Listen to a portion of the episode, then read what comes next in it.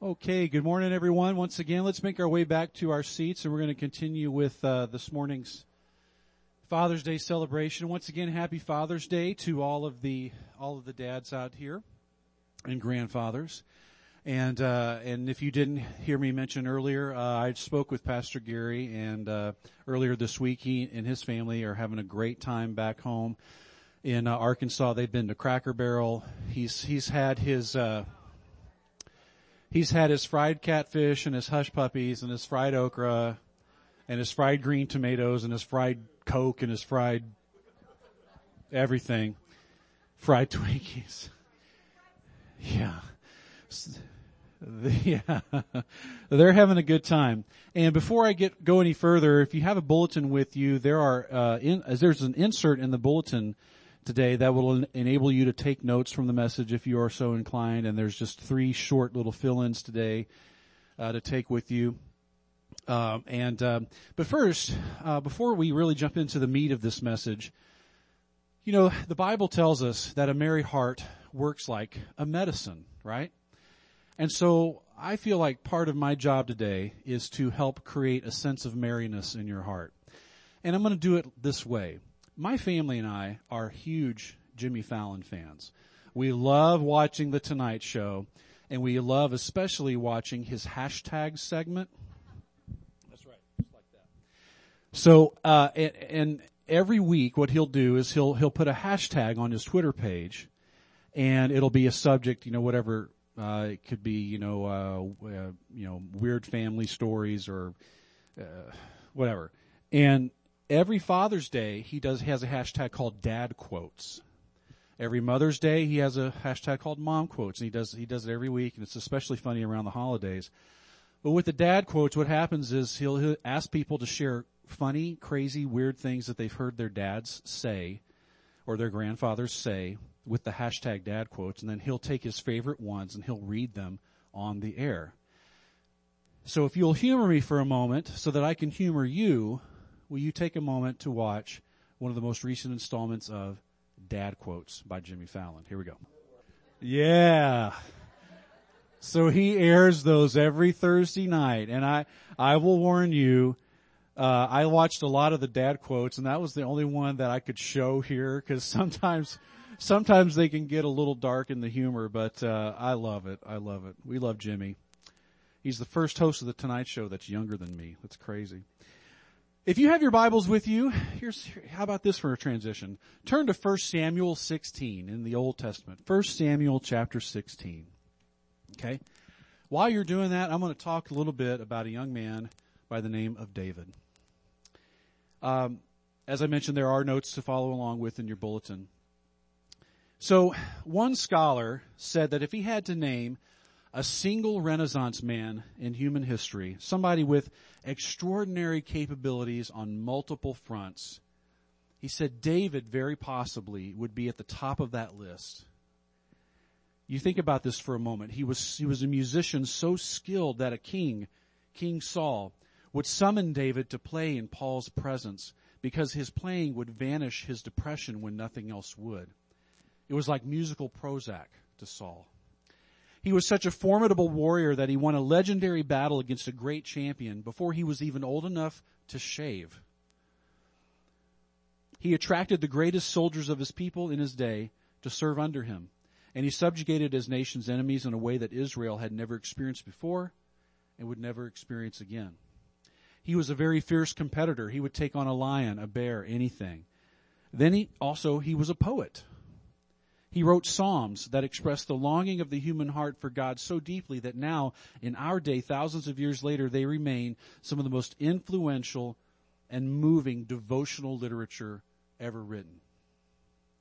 David wrote the prayer book for the human race in the book of Psalms. Also, he was a statesman. He was a statesman of such wisdom and political skill that Israel achieved um, its highest level of economic well-being and political stability in its history under his reign. And his reign would forever be remembered as the golden age of Israel, kind of like their Camelot, if you will. And it would exist so powerfully in people's memories that they would refer to the Messiah as the son of David because they hoped that he would reclaim the glory days of David. Also, he was an immensely attractive person. We're told several times that he was attractive physically and in his personality, that men and women were just drawn to him and drawn to his charismatic presence. He was a magnetic figure. You think about this. In one man, he had the poetic soul of a Shakespeare. He had the competitive heart of a Drew Brees. He had the musicianship of John Mayer. He had the statesmanship of Lincoln.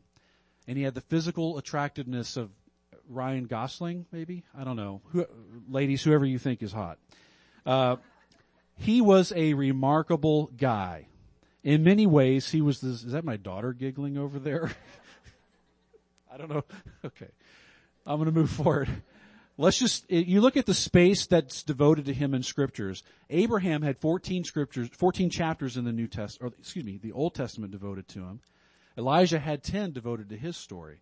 But David has about 66 chapters in scripture devoted to him. Um, he's mentioned 600 times or so in the Old Testament, and he's mentioned about another 60 times in the New Testament. But in the text that we're going to look at this morning, God says that what's really remarkable about David, what drew God to him, was not all of these exterior accomplishments or characteristics. It was what? His heart. And that's what we're going to talk about today, David being a man after God's own heart. My real reason, our real reason for studying David today is that I think, is what I think God will do to our hearts, to yours and mine today. By the end of this message, you will be certified Davidologists. And you can put that on your LinkedIn profile. That's okay. So 1 Samuel 16 is where we meet David in scripture. Little, just a little bit of backstory. Israel had been freed from Egypt. They had, they had lived in the promised land under a series of judges like Joshua, Gideon, and Samson.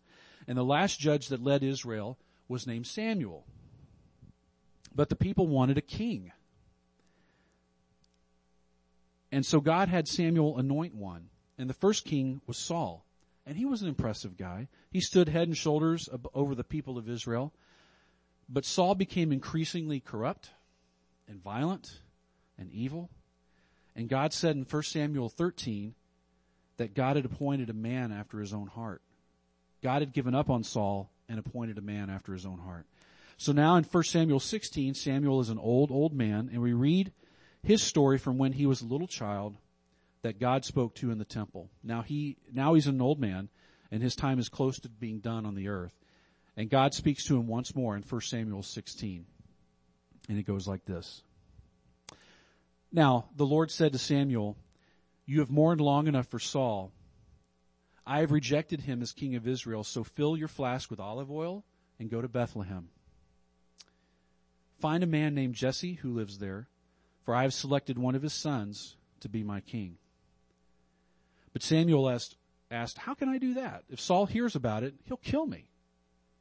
Take a heifer with you, the Lord replied, and say that you have come to make a sacrifice for the Lord. Invite Jesse to the sacrifice, and I will show you which of his sons to anoint for me. So Samuel did as the Lord instructed, and when he arrived at Bethlehem, the elders of the town, they came trembling to meet him. What's wrong? They asked. Do you come in peace? Yes, Samuel replied. I have come to sacrifice to the Lord. Purify yourselves and come with me to the, to the sacrifice. And then Samuel performed the purification rite for Jesse and his sons and invited them to the sacrifice too. When they arrived, Samuel took one look at Eliab and thought, surely this is the Lord's anointed. And uh, Samuel, and then Samuel said, uh, "Don't call me Shirley." No, I'm just kidding. But the Lord said to Samuel, no, no, no, no, don't judge by his appearance or height, for I have rejected him. The Lord doesn't see things the way that you see him. People judge by outward appearance, but the Lord looks at the heart. Then Jesse told his son Abinadab to step forward and walk in front of Samuel. But Samuel said, this is not the one the Lord has chosen. And next Jesse summoned Shammah, but Samuel said, neither is this the one that the Lord has chosen. In the same way, all seven of Jesse's sons were presented to Samuel, but Samuel said to Jesse, the Lord has not chosen any of these. And then Samuel asked an interesting question. Are these all the sons you have? Well, there is still the youngest, Jesse replied, but he's out in the fields watching the sheep and goats. Send for him at once, Samuel said. We will not sit down and eat until he arrives. So Jesse sent for him. He was dark and handsome and had beautiful eyes, and the Lord said, This is the one. Anoint him. So as David stood there among his brothers, Samuel took the flask of olive oil he had brought and anointed David with the oil, and the Spirit of the Lord came powerfully upon David from that day on. Then Samuel returned to Ramah. So here's what happens. God said, tells Samuel, Samuel, go and anoint a new king. And Samuel says, but God, we've already got a king, and it's not good for your health to, to appoint a new king when there's still an old one. And God said, look, trust me on this. So Samuel goes to this little obscure village called Bethlehem. And you'll notice in the text it says in verse 4 that we just read that the elders of the town trembled when Samuel showed up. Samuel was not known for small talk, and they wondered who had screwed up. This was a bit of a reckoning. They trembled, and Samuel said, It's okay. God is going to give great honor to this town. The leader of his people is going to come from Bethlehem. So Samuel invites the elders and Jesse's family to this event, and you might imagine that his arrival would create quite a bit of a stir in this obscure little village. And Jesse is so proud he can hardly stand it. You gotta picture this scene for a moment. Jesse introduces his first son, his heir. He's always known that this kid was destined for greatness. And he has a commanding presence. He walks into a room and he just dominates. And Jesse says, this is my son, Eliab. Eliab is Hebrew for you to man.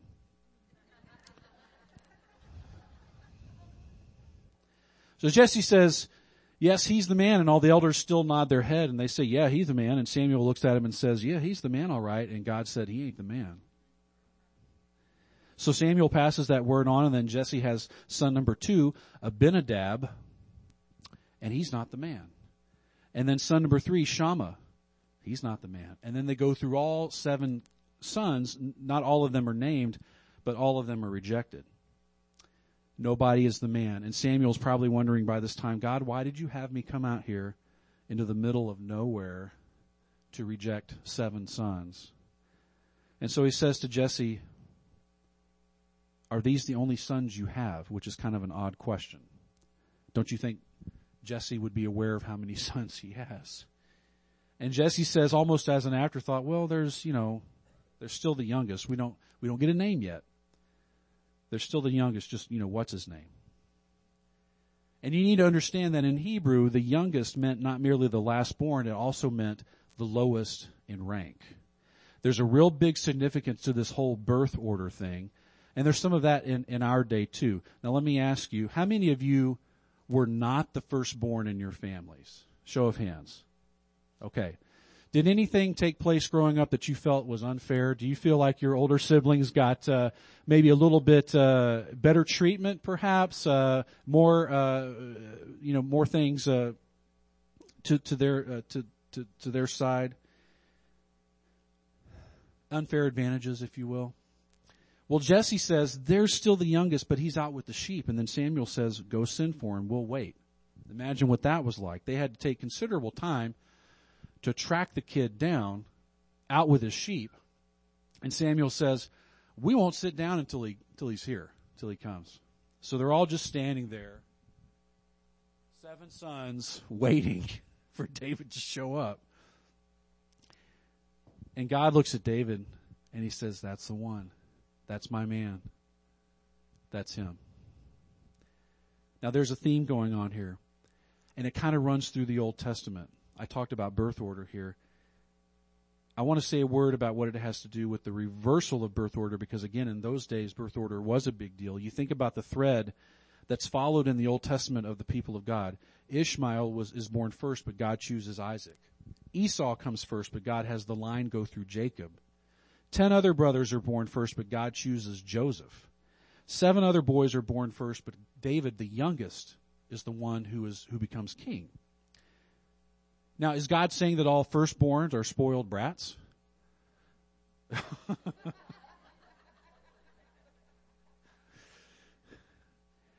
And that he likes middle kids or younger kids better?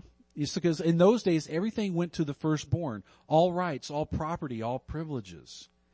That's the way that the power structures were in those days. But God is saying that He's breaking into the ordinary cultural practices of everyday human life. He's doing something new. He's starting a new thing. Old limitations and old boundaries about who counts and who doesn't count and who's more important than the other, in God's eyes, they just don't apply anymore. They just simply don't. Not in God's kingdom. God is doing something new and He's not bound or beholden to any human system or powers. He is at work now and His kingdom is going to shake some things up. So God summarizes this in verse 7 when He says to Samuel, human beings consider outward appearances, but God looks at the heart. So what 1 Samuel 16, 7 points out is that, is not that gifts, talents, or strengths are bad, or they're, or they're things that God can't use. I know that they are. You know, I primarily make a living as a pastor and a lot, you know, through music and stuff. And like my my wife, for example, is a fantastic is fantastic with numbers. She was an accountant for many many years. She works for, uh, do does financial planning now, where she's, you know, strong. I'm weak, and and you know it's really funny. You know, the kids like to sing. We all like to sing. And Carolyn says, you know, I wish I could do that too. And I'm like, I wish I could do what you do. I mean, I look at an Excel spreadsheet and I get an instant migraine. I really do. But, um, we all have our get right, Rich. We've all got our gifts, as we were discussing earlier. Um, so, what First Samuel 16 points out is is that is not that strengths are bad or gifts are bad, but it points out that the human race inevitably tends to obsess over the external right? It inevitably tends to excess over the fat resume and the, and, and appearance. We tend to think that charm and attractiveness and ability that leads to outward accomplishments is all that matters. So if we have these things in obvious, visible ways, then we're blessed. And if we don't have these things in obvious, visible ways, then we don't count. We're insignificant. But we forget about the heart. And what God says over and over, and what God is saying perhaps to some of you right now, is that in His kingdom, everybody counts. Everyone does. Everyone has something to offer. Everyone's contribution matters. The lastborn as well as the firstborn.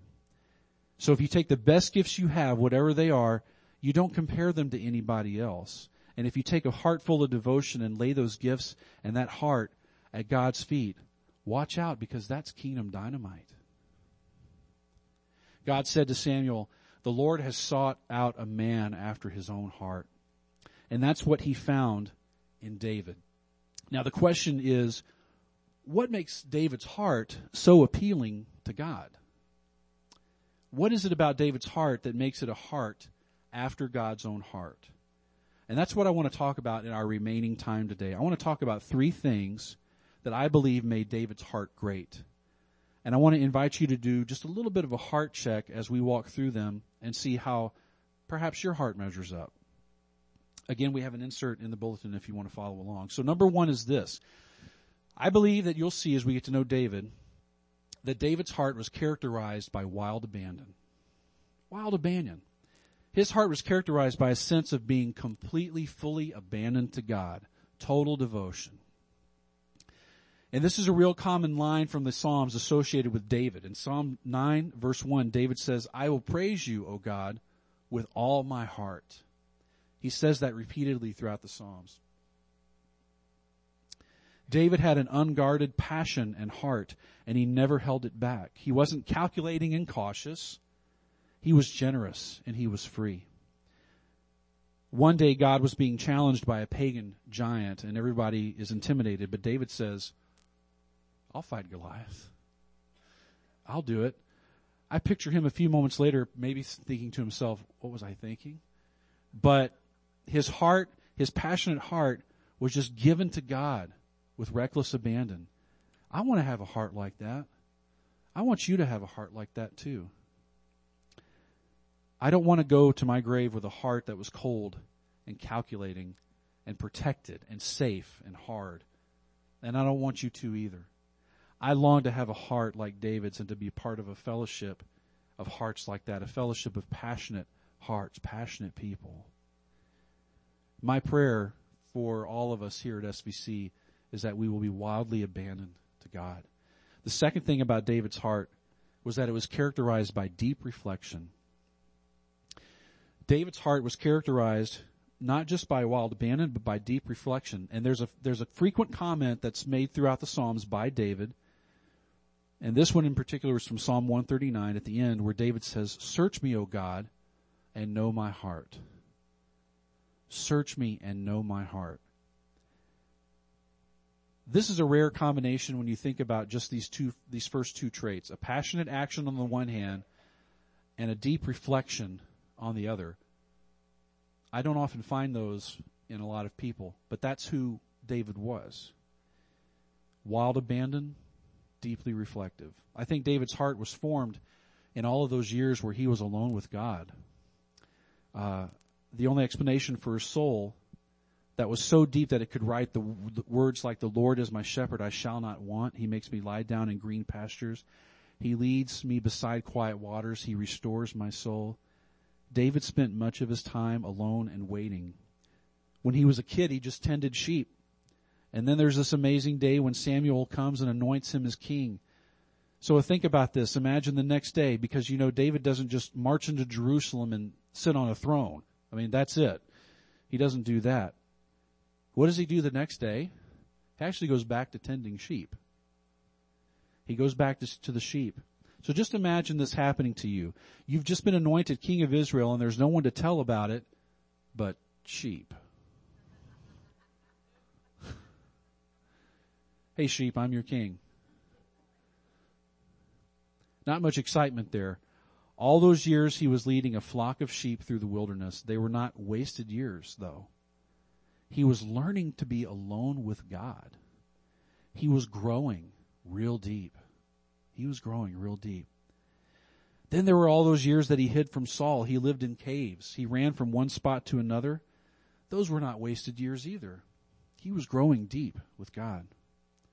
In solitude and in quiet, God was shaping a great heart, a deep heart.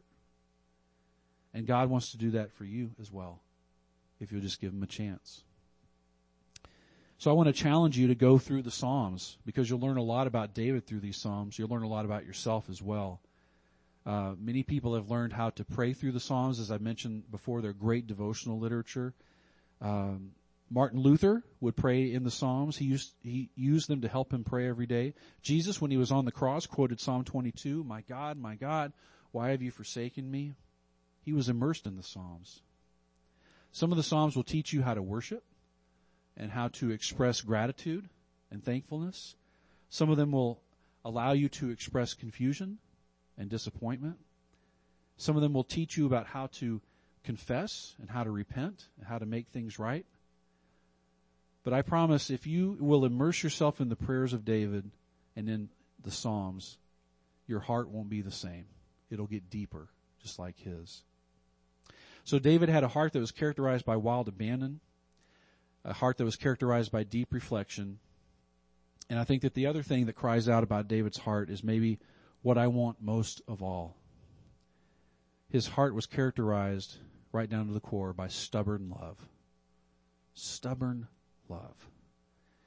In Psalm 78, it says about David that he shepherded the people and he shepherded them, shepherded them with integrity of heart. The idea here is that it was an undivided heart. It was the opposite of fickle. Okay, the opposite of passive. He loved people with the loyal heart of a shepherd who just keeps loving the sheep, even the, the obstinate sheep. Think of the people in David's life for a moment. Here's old Saul, once again promising, a promising young king himself and then just increasingly corrupt tormented by pathological jealousy of David, constantly deceiving him. Several times he tried to kill him.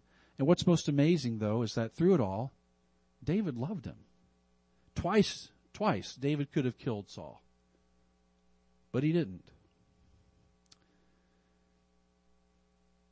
And when Saul finally died, David wrote one of the most beautiful poems ever written to lament for him. How the mighty have fallen. Have you heard that phrase? How the mighty have fallen. It comes from scripture. It comes from David. How the mighty have fallen in battle. O daughters of Israel, weep for Saul. How could David find tears for a man like Saul? He knew all about his faults better than anybody. And he knew about his possibilities as well. But he loved him to the end. And then there's Jonathan. Jonathan was Saul's son who would have been his main, would have been David's main rival to the throne.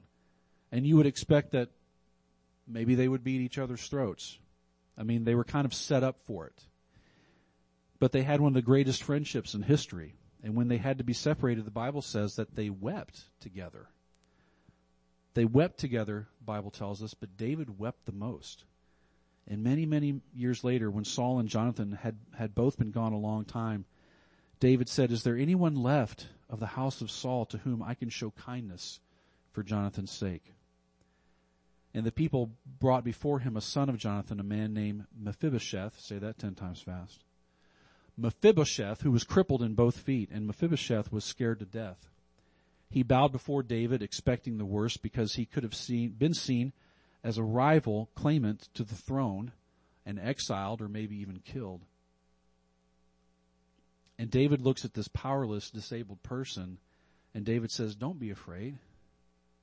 I just want to love you. I want to give you back all the land that belonged to your grandfather. I want you to eat at my table with me. I want you to be like my son. Mephibosheth said to David, Who is your servant that you should notice a dead dog like me? But David wouldn't have any of that talk. He wouldn't. When David loved you, you stayed loved because there was a grace and a love in his heart for the most stubborn sinner. And I want to love like that. And I want you to love like that. You think about your life for a moment. Think about your family, your friends, maybe even some of the people here in this room with you. Think about some of the people who want absolutely nothing to do with God or this whole church thing. If you could get to the end of your life and have them say about you, you know what? Aaron loved me with a stubborn love. Court loved me with a stubborn love. Barbara had grace and love in her heart for broken and hurting people. When she loved somebody, they stayed loved.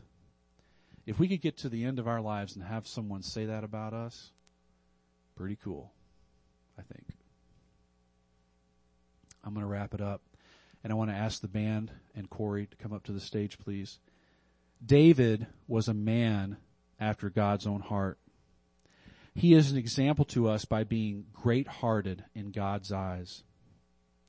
David's heart was characterized as being fully abandoned to God we can be abandoned to God if we're moved to give to Him with the passion of David. David's heart can also be seen as one that experienced deep reflection. We can also have a, God, a heart for God that goes deep as well. And David's heart was undivided. He loved people with the loyal heart of a shepherd. And our hearts can be as full as when we become people, when be as full when we become people after God's own heart wild abandon, deep reflection, stubborn love. Those are a few quality qualities that boy, I would love to have people say about me. I'd love to have people say about you. So I'm just want to close this up in prayer right now. Let's pray together. Lord, we thank you for the example of David. And I thank you for how you worked in his life. And I think David would be the first to say that he doesn't want us to make much of him today, but to make much of you. And I know that any shred of faithfulness or goodness or love in his life, in, in our lives, is a result of your faithfulness, your goodness, your love. So Father, each and every day, help us to lean into you. Help us to trust in you knowing that you are working in us and through us. Your word says in Philippians that you have created a good work and you will be faithful to complete it. So God, each and every day, help us once again to renew our commitment and our resolve to allowing you to change us from the inside out, working in us from the inside out. Lord, use us for powerful impact here in this king, in, in this community for your glory's sake. In Christ's name, amen.